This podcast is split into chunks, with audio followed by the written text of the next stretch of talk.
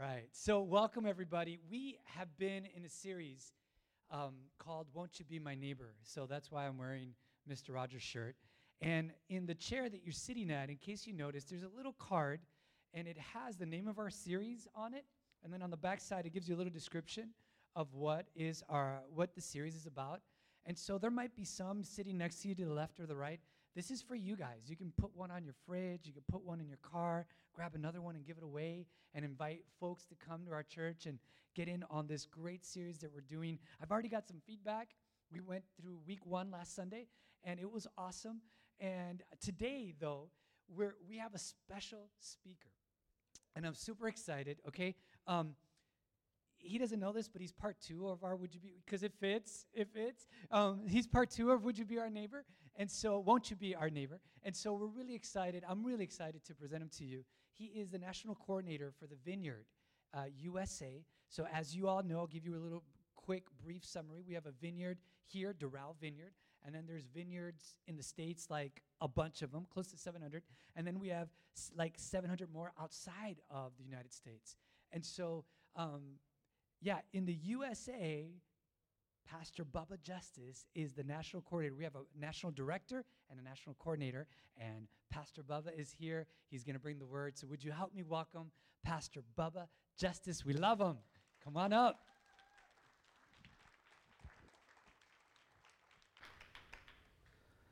I really am honored to be here. This is just such a, a fun time. I've known Abdi for about 15 years and uh, he's one of my favorite guys. He, he's been like this for 15 years. I think he's permanently got a smile on his face. I'm so grateful for him, and uh, uh, whenever I travel, I always travel with my family, and so I just want to introduce you to them right fast. I want to introduce you to them. I know it'll be up here in just a second. Uh, now, if my wife was here, uh, who's standing next to me, uh, she would be appalled that I have lumpy pockets, but I don't have a place to put my wallet and my keys and my phone before I got up here. Uh, we've been married since 1987, so 33 years. Uh, and so we're excited about that. And then uh, next to us, the, the bride is my oldest daughter. She got married like a year and a half ago. And on Christmas Eve, she says, You're going to be a grand bubba. And so uh, we're excited, the first chi- grandchild. And then, uh, of course, I've got son in laws, but they're not as important as the daughters. Um, they just married into the family. My, uh, now, I really am grateful for both my son in laws. Then, my youngest daughter, uh, it's named Caitlin Sally, uh, she taught English in Colombia to high school students, and then she taught English to seminary students in Guatemala. So she's really bilingual, very fluent. She took a job in Houston, Texas. Uh, she was teaching first generation uh, immigrant children uh, Spanish. And they said, uh, Why do we have to take Spanish from a gringo? She said, Well, I had to take uh, English when I was in high school. And she said, Well, how many countries in the world speak Spanish? And they said, We know, Miss Justice, we know. Two Mexico and Texas. And, and so uh, I'm very grateful for my family. I'm grateful for all those things. Uh, Abdi, as he introduced us, my name is Bubba Justice, and people always ask, well, is Bubba your real name? And Bubba is a real name, but it's not on my birth certificate. Uh, my given name is LG Eugene Justice Jr. And then everybody says, we know why you go by Bubba. And, and that's actually opened up doors all over the world because when I've been in uh, Kenya and Zimbabwe, they said, Do you know that Baba means father in our language? And then when, I, when I've been talking with people who speak Mandarin, they said, You know, Baba means father in, in our language. And, and the only place that Baba was not a good name was in Kazakhstan. In Kazakhstan, Baba means old hag uh, from babushka. And so they said they wouldn't let me go. But, uh, but my name, LG, was the symbol for LG Electronics. They would say, Life is good. Pastor Life is Good was my name when I was in Kazakhstan. So I'm glad to be here. I speak Southern, and so if at some point you need a translation, uh, anybody else speak Southern that would be able to get up and give a translation? uh, of my. I was in Kenya one time and I went through seven translators. And they said, We understand English, but we don't know what you're saying. So I understand. My accent gets a little thick from time to time. Uh, and today, I want to talk to you about relationships, about friendships. And so I want to encourage you to uh, just think for a moment as we go through and go through this because I want you to know we were not created to be dependent and if you want to go to the next slide, nor were we created to be independent, but we were created to be interdependent. Now, I love what this verse says in Hebrews 13 17. Res- be responsive to your pastoral leaders, listen to their counsel. They are alert to the condition of your lives and work under the strict supervision of God. Contribute to the joy of their leadership, not to its drudgery. Why would you want to make things harder for them? Now, this isn't just for Abdi. This, uh, uh, in matter of fact, I only will read from the message because all the rest of them said, obey your leaders, and nobody in America wants to obey any pastoral leaders. But, but the question is, who is alert to the condition of your soul? And if you've got your phone that you take notes on or you write notes down, I, I want you to actually jot it down. I want, to, I want you to be able to answer who knows your soul. And we're going to go through this message, and I'm going to give you some different people that I'm going to introduce you to some different people that can know your soul as we go through. If you want to go to the next slide, uh, there's two characters in the Old Testament one was named David and one was named Samson. They lived in about the same, uh, within a generation of each other. Both were called by God at a young age. Both were leaders used by God, and both failed morally. They both had a moral failure. Why is it that David fulfilled God's purpose in his life? It says of David, he, that at, when he fulfilled God's purpose in his life, he died. And Samson died alone. What's the contrast? Why, why are those two things there? I'm going to submit to you this. And, and when I first heard this, I didn't believe it, and then I went through and tested it. Samson does not have a single named friend. He has a girlfriend. He has somebody that's called his companion, but you cannot find the name of a man that was Samson's friend. But you look at the life of David, and David had lots of named friends. I mean, you can't turn around without seeing some of David's friends. And I want to go through and, and I'm going to talk about six friends that every believer needs. And it's based on a teaching by a guy named Nate Larkin. Nate Larkin was a pastor here in Fort Lauderdale, actually. Uh, heard him at a men's retreat. It so gripped my soul that it's become my sermon. I own it more than he owns it. I have taught it in South Africa, I've taught it in Kenya, I've taught it in India. It goes across uh, cultural lines. I've taught in Chicago. I've taught in lots of places, and everybody comes back and says, Man, that is amazing. And hopefully some of you might like it today. But, but the truth, it's, it's not about the person, it's the truth of what we're going to talk about today. Is here are six friends everyone needs. And so every one of us needs help and has help to give. Every single person. Loneliness in the United States is a huge issue. Now, I can tell you, we're, my wife and I experience it because after living in Birmingham, Alabama, me for 55 years, the Holy Spirit said, move to Houston, Texas. And so we moved to Houston, Texas, and all of a sudden we're experiencing what it means to be lonely. So I joined a gym. I said, okay, I'm going to go join a gym, and if I'm at a gym, I'll get a chance to meet people. You don't meet people in the gym. They all have earbuds in their ears listening to something, and though there's hundreds of people in a place within a few feet of each other, no one talks to one another. You can go to a restaurant and watch a family, and everyone will be on their phones.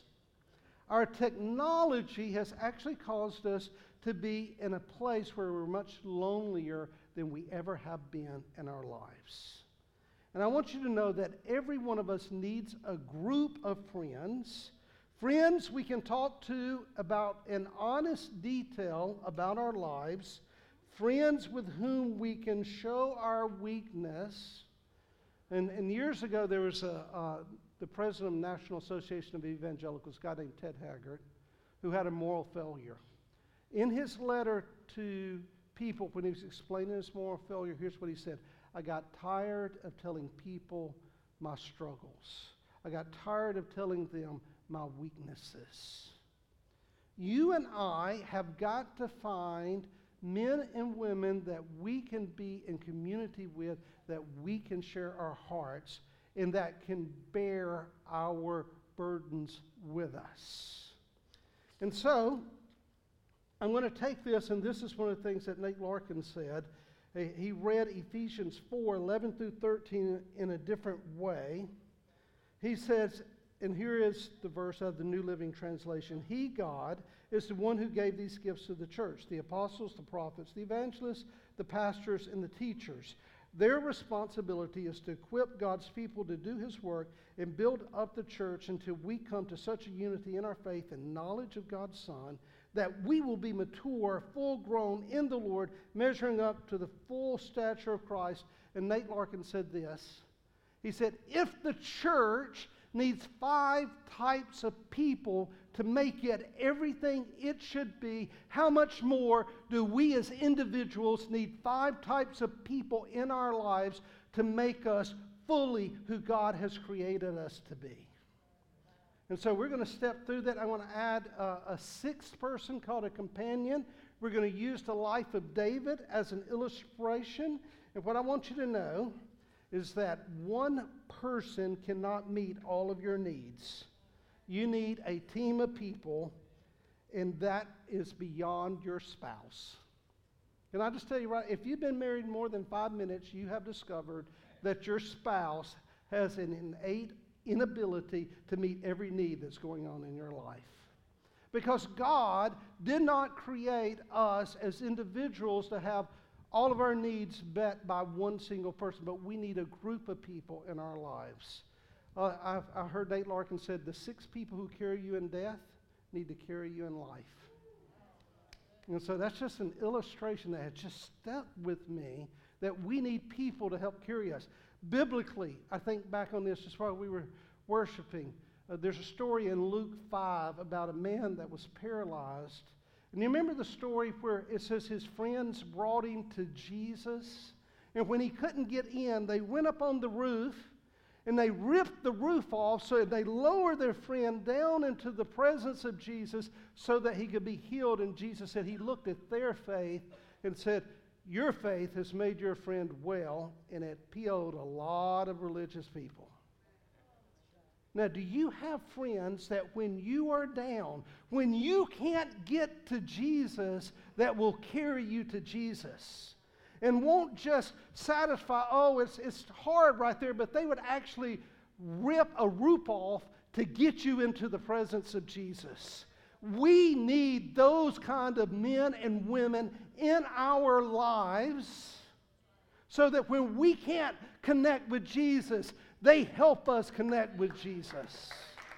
And here's the thing we don't even need those kind of people in our lives, but we need to be those kind of people to others in our life that when their faith is down, when they're discouraged, when they can't take another step, when they doubt, all of a sudden we're the ones taking them into the presence of Jesus. We need those kind of men and women in our lives throughout our lives from the moment that we're little kids all the way to the moment that we take our last breath. And so I want you to look, and I want to talk to you about like an apostolic friend. And I'm not going to be super religious here, and I'm going to give some definition And who's your apostolic friend? And by that I mean, who's concerned with your life purpose? In 1 Samuel 16 13, uh, David had one of these guys in his life. His name was Samuel. It says Samuel took the olive oil he had brought and poured it on David's head, and the Spirit of the Lord came mightily upon him from that day forward. Samuel called David into his destiny. Who calls you into your destiny? Who's that man? Who's that woman? Who's that mentor in your life that when they see you, they're calling you into your destiny? They're concerned about the bigger purposes. They help you with the vision. They are consumed with your life purpose. Who's that in your life? I got a picture up there of a guy, older guy. That's Dick Dawson. He was my seventh grade Sunday school teacher. Now, there's nothing more distressing than to be with 12 year old boys. They have a half a brain. They don't think. Their brain isn't fully developed. They struggle. They say things that aren't right. They do stupid things. And this man, for 40 years, was the seventh grade Sunday school teacher at Woodlawn Baptist in Birmingham, Alabama. And he called seventh grade Sunday school boys into their destiny. He would every week tell us, I mean, he's just real honest. He said, okay, boys, I'm going to tell the real deal. First of all, he taught us how to tithe. He would, we would write out a check every week. We'd write his checkbook out. He'd have us memorize scripture verses. Then he got just real practical. He said, boys, you're going to start noticing that the girls are different, and you're going to want to go out with them, and then you're going to kiss one of them, and then you need to go get in a cold shower. now, I mean, just honest discipler. And, and anybody, anytime you memorize the scripture, Dick Dawson would give you a silver dollar. Man, and so I had lots of silver dollars when I was growing up. I mean, I was just so thankful. But you know, this man didn't stop when I was in seventh grade. He, every time he saw me, he says, Bubba, I believe in you. You're going to be great one day. And when I graduated with an accounting degree, started working for the world's largest accounting firm, international accounting firm, I was a CPA. One day, the president or the head partner of Ernst & Young called me into his office in Birmingham. He said, Bubba, said, I played tennis today with this guy named Dick Dawson, and he told me our company is going to be the most successful company in the city of Birmingham because we have you on our staff. He's a destiny dealer. He talks about what, what's going to be our future. Who's that type person in your life? And he was so influential, and I was so grateful for him that when he passed away, his wife called me up and said, Dick Dawson wanted you to have all the silver dollars he had left. And you know, I carry around in my wallet a coin dollar because I know that there's someone that believed in my destiny. And anytime I want, when I get discouraged, when I get down, all I got to do is just open up my wallet and be so encouraged by looking at this. Said there was a man who believed in me, despite my fact that I was a knucklehead seventh grader boy. Now, the reason I talk about him is, you know, you had a bunch of kids up here a few moments ago. And every time I see kids in church, I wonder who's going to be the Dick Dawson to them? Who's going to be the men Who's going to be the women who's going to invest in those children that 20 years from now, 30 years from now, 40 years ago, this man invested in my life. And I'm standing here before you because he was not afraid to invest in me. Are you going to be that for somebody else's life? And, uh, and again, I just want to encourage you to think about that. Who's that apostolic friend? in your life? Who calls you to your destiny? Who's your prophetic friends? Who's that friend that's concerned with what God wants? Who, you know, oftentimes they're not very popular. David had a guy in his life, he was called Nathan. And David got into sexual sin. And Nathan, even though he could have been killed, went to David, confronted David, said, You are that man. And the Lord, the God of Israel, says, and he just said, You're going to be, you're going to suffer the consequences of it. You know, the thing about uh, prophetic people, they're the ones that can hear God's voice, God's perspective. They may not be very popular. They're concerned with what God wants. They will spoil your party if your party needs to be spoiled. This is a picture of a woman that was in the church that I pastored in Birmingham, Alabama for 23 years. Her name's Janita Cook, trained counselor, uh, seminary trained counselor, but she prayed for me every Wednesday for 17 years. I would go in, I'd have her pray for me. She'd come over, I'd tell her things I was going do. One day, we were talking, uh, and I was getting some prayer because there's some issues that I had with my mother. And I said, Well, she did the best she could. And uh, Janita said to me, No, your mother didn't. She abandoned you, she abused you, she neglected you. And she went through this whole thing because, see, my mother had married a, man who came into our house. And when I was seven years old, I was exposed to pornography. And then when I was 12, I had Cinemax, HBO into my room and could watch practically X rated movies. He had every pornographic magazine that was there. So even though I was a Christian, even though I loved Jesus, man, I was exposed to all of this mess. Uh, even to the point that to this day, if you were to look on my phone, and anybody's welcome to, uh, I have covenant eyes on my phone. I have covenant eyes on my computer. I have covenant eyes on my iPad because there's something in me that's drawn towards pornography. And I said, I've got to have these safeguards. And if I, I got to have prophetic people in my life that if I step across a line, that they will challenge me. So I've got another guy, former youth pastor, who worked for me, who's like one of those prophetic guys, and he's my covenant eyes partner. And goes, okay, Baba, what's this? Now I can't get to any porn sites on here because I've got adult block content blocked on here, but there's a lot of places that are close to that. And I felt like the Lord said to me years ago, He said, We need to acknowledge that there are real battles that go on today, not in the distant past. And so I've got to have prophetic people in my life that keep me from going off the edge. Who's that prophetic person in your life? Who's that person that, that spoils your party, that confronts you when you need to be confronted? Do you have someone in your life like that? When you do, sometimes you try to avoid them, especially when you mess up. Now, who's your evangelistic friends? Who's that person that's concerned with always bringing others?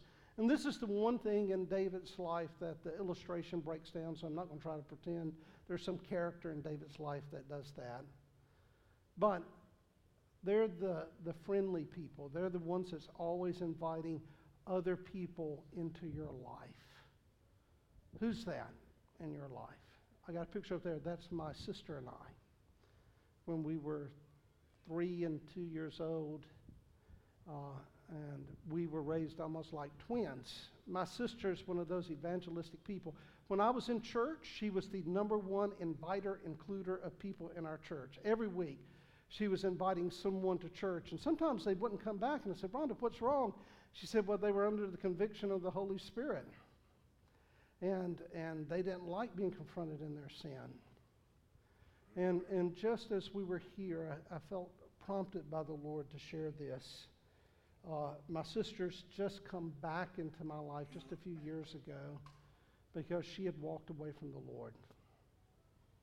She had some things that triggered some trauma from our childhood that she then abandoned her family. And I remember begging her, please don't leave your family, don't leave your children. And, and she wouldn't listen to me. It was so bad I couldn't talk to her for six months. I did not have the emotional capacity to talk to her. Then her husband was talking to her who she had abandoned. She'd gone and lived with, she'd left him to live with a man. And when they were going through the divorce at the divorce attorney's office, my brother in law looked at my sister and said, You need to get your butt back into church. And then a few weeks later was Easter. And he called her up and said, Are you going to church for Easter? And she said, Well, no, I don't know where to go. He said, Well, why don't you come to the vineyard? She said, I can't come there. People know everything that it, they all know what I did and how I abandoned you. He says, No, you come and you sit next to me. He says, Well, she said, I just feel uncomfortable because I'd be leaving my boyfriend at home. He said, No, you bring him to church and you sit next to me. And on Easter morning, I was sitting in the parking lot. My sister drove up with her boyfriend, and the first person to go greet them was the man that she had abandoned less than nine months ago. And he shook their hand, and he brought them into church, and he sat them down next to him. And that was the beginning of her being restored to God. Amen. But I just felt prompted by the Holy Spirit that there's some of you this morning that have a situation that you can identify that story with. And there's someone that God wants restored to his kingdom, and he wants you to be to one to bring restoration. What I'd like you to do is just jot that person's name down. If, if whoever brings it up, no, matter of fact, how often does a, a speaker get up and say, hey, everybody get your phone out? And I want you to text that person right now. So, do you know what? I'm in church right now, and God just brought you to my mind. And I just want you to know I'm praying for you. That's all I want you to do. I want you to text them, or send them a Facebook message, send them an email. Uh, maybe some of you have got to go home and get your rotary dial phone out and, and call them. Write them a note. But just now, just let them know I'm in church and God brought you to my mind, and I want you to know I'm praying for you. You're going to be surprised. Matter of fact, Abdi, I'd love to hear the stories of what God does from that. So, are you that type person in somebody else's life? I would imagine Abdi might be that type of person. If I'm around Abdi, he's going to introduce me to someone new. Who's that type person in your life? Who are you in that in someone else's life? Who's so we talked about an apostolic friend. What does an apostolic friend do? Call you to your purpose, your destiny. What does a prophetic person do? Tell you what God wants. Absolutely. Spoils your party when your party needs spoiled. What does an evangelistic person do? Brings others into your life. Now we're going to look at a pastoral person, and this is not just Abdi. It's not just the staff. Who's your pastoral friend? Who's concerned with how you are? 1 Samuel 23 16 speaks of a guy named Jonathan who went to find David, encouraged him to stay strong, in his faith in God? Who feels what you feel? Who's concerned with your heart? Who's not judgmental? Who can you tell them anything and they will not judge you? Who's that? The guy that I have a picture up there is John Stearns. He happens to be another pastor friend of mine from Nashville, Tennessee. And if, I, if you were to look at our text chain every week, John Stearns calls me or texts me and says, How you doing? You hanging in there? You encouraged? He cares for my soul. Who cares for your soul? Who's that friend that loves you, that just is concerned with how you're doing? See, when Martin Luther, who was the founder of the Protestant Reformation, the primary voice, started the Reformation, he said, We're going to restore the priesthood to the believers. So often in our church system, we look and we expect men and women who are on staff to do all these functions, when the reality is every single one of you, if you've put your faith in Jesus Christ, have been called to be a priest and a king, a holy nation, a royal priesthood is what the scripture says. Who's your pastoral friend? Who do you pastor? And then finally, or next to last, who's your teacher friend? Who's concerned with teaching you the truth? In 1 Chronicles 15 11 through 13, we have a story about David who summoned the priests Zadok and Abiathar because when they had gone to move the Ark of the Covenant, they moved it wrong. Some people died. He said, Hey, we need to move it right this time. And he called the priest. Uh, uh, they said, We failed to ask God how to move it in the proper way. They're the friends in your life who make sense out of stuff, who can explain things, who can bring order out of chaos. Who's that for you? Who's your teacher friend? This is my nanny. This is my grandmother. This is the person that made Jesus real to me. I remember first scripture verse I ever memorized, two, three years old. For God so loved the world that he gave his only begotten Son, that whosoever should believe in him would not perish but have everlasting life. See, I never doubted the Bible, I'm, and I'm one of those weird folks in today's culture because my nanny made Jesus real. My nanny taught me what it meant to be real. See, she and my grandfather started a mission for homeless people and alcoholics in 1943. And my grandfather died in 1944 when my, gra- when my mother, grandmother was pregnant with my mother. And from 1940s and the 1950s and the 1960s and the 1970s and the 1980s, my grandmother ran an evangelical mission in the city of Birmingham where most of the clergy did not believe in women leaders, but they believed in her. And I remember praying, her praying that God would provide food, and He provided food and clothes, and He provided clothes. That when I'd been abused by my stepfather as a second grader, I remember just crying. He said, Bubba, take it to Jesus. You've got to forgive. You cannot become bitter. She taught me my whole life, even when she came to the end of her, her time of running the mission. She was 70 years old. And someone had given the mission some valuable property in the city of Birmingham. And some board members wanted to sell it, and she said, No, we're not going to sell it. This is to be used for the kingdom. And so they accused her of having affairs with the homeless men.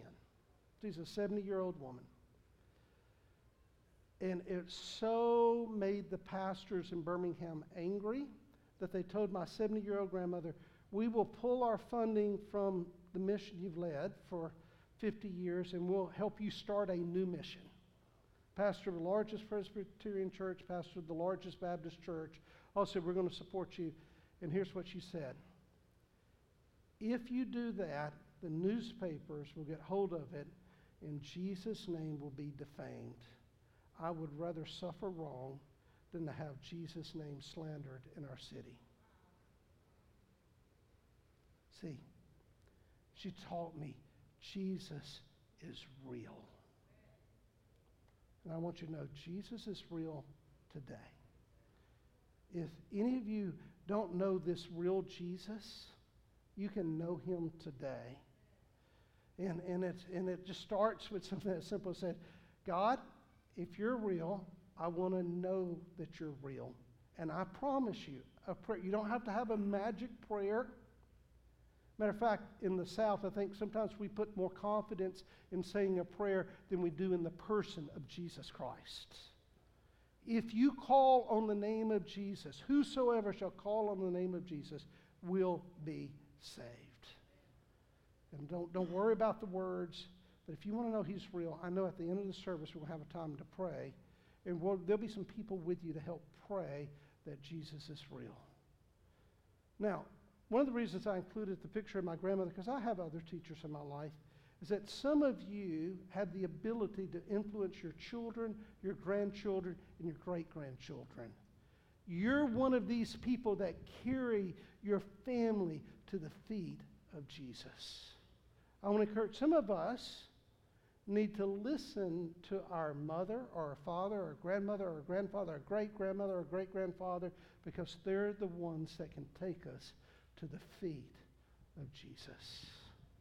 Who's your teacher friend?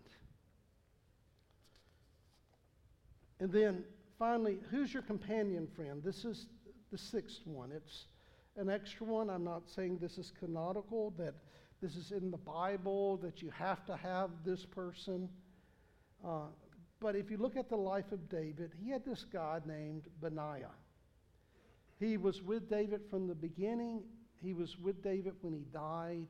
He was just always there. David made him the commander of his bodyguard. These are the people that are with you in good and bad times. They can tell, they can call you anytime. They ask, What are you thinking?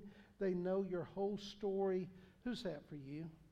This is a picture of my former worship leader who actually went on staff before I did, Steve Cole.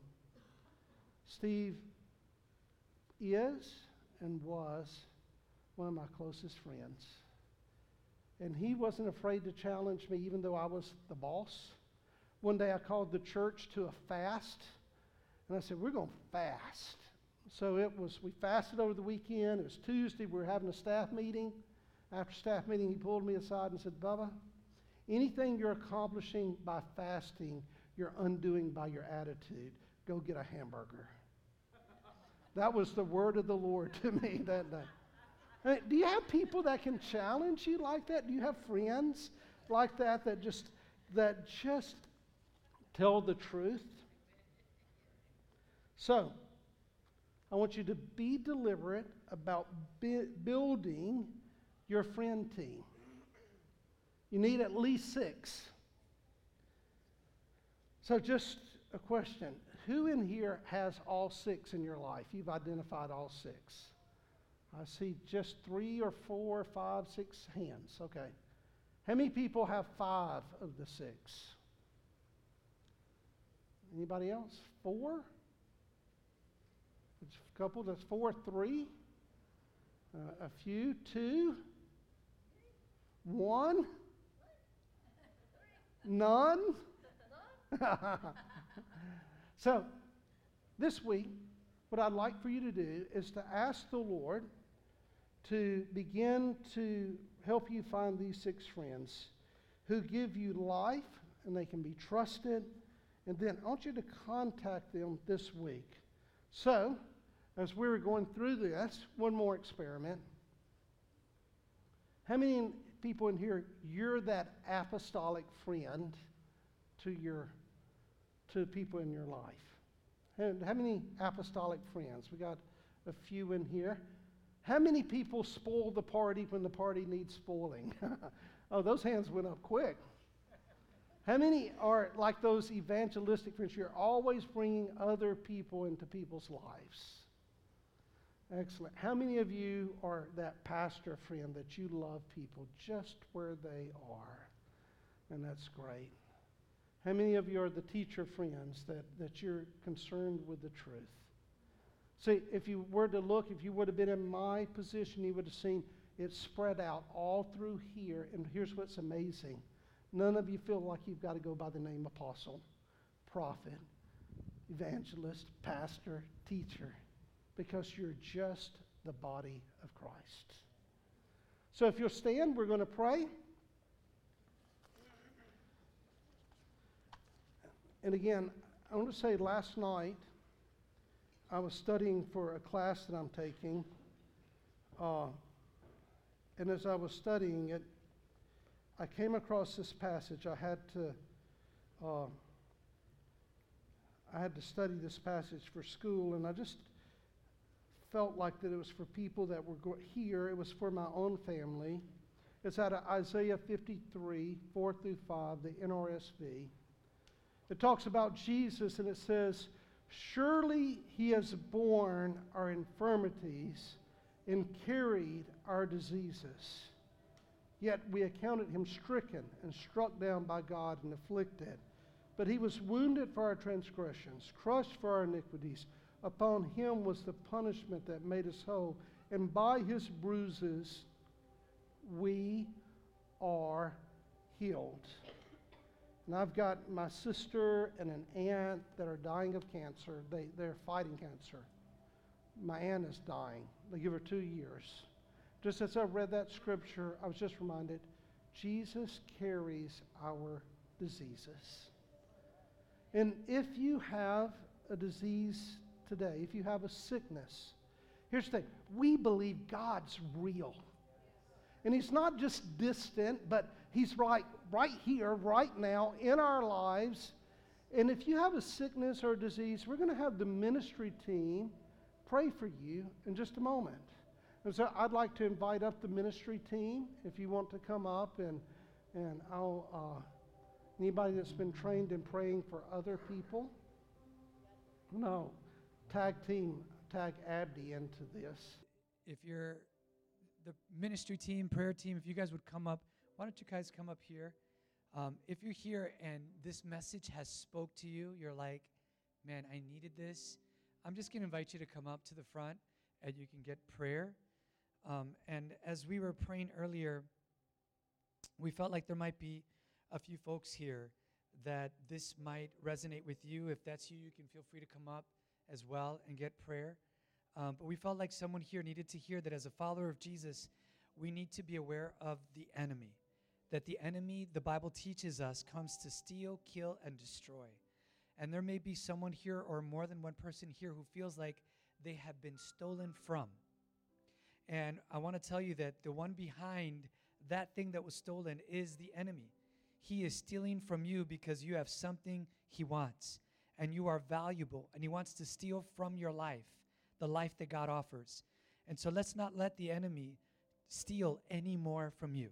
And so if that's you, you feel like, yes, that's me, uh, we want to invite you to come up and get prayer. Christian, you can come up to any one of these and, and get prayer, any one of our prayer team, and they'd love to pray for you. Um, because we believe that God wants to return to you what the enemy has stolen from you and give you way more than what you think was stolen from you. Next, we thought there might be someone here or more than one person who has been questioning if God is there. You've been asking God, Are you really there? There are others of you that have been asking, Where are you, God? And so, if that's you, we want to invite you to come up and get prayer because we believe God's word for you as that because you have made Christ your Savior, Christ is always with you. And lastly, we thought there might be someone here or more than one person who's been struggling with these three things God's faith, God's love, and God's hope.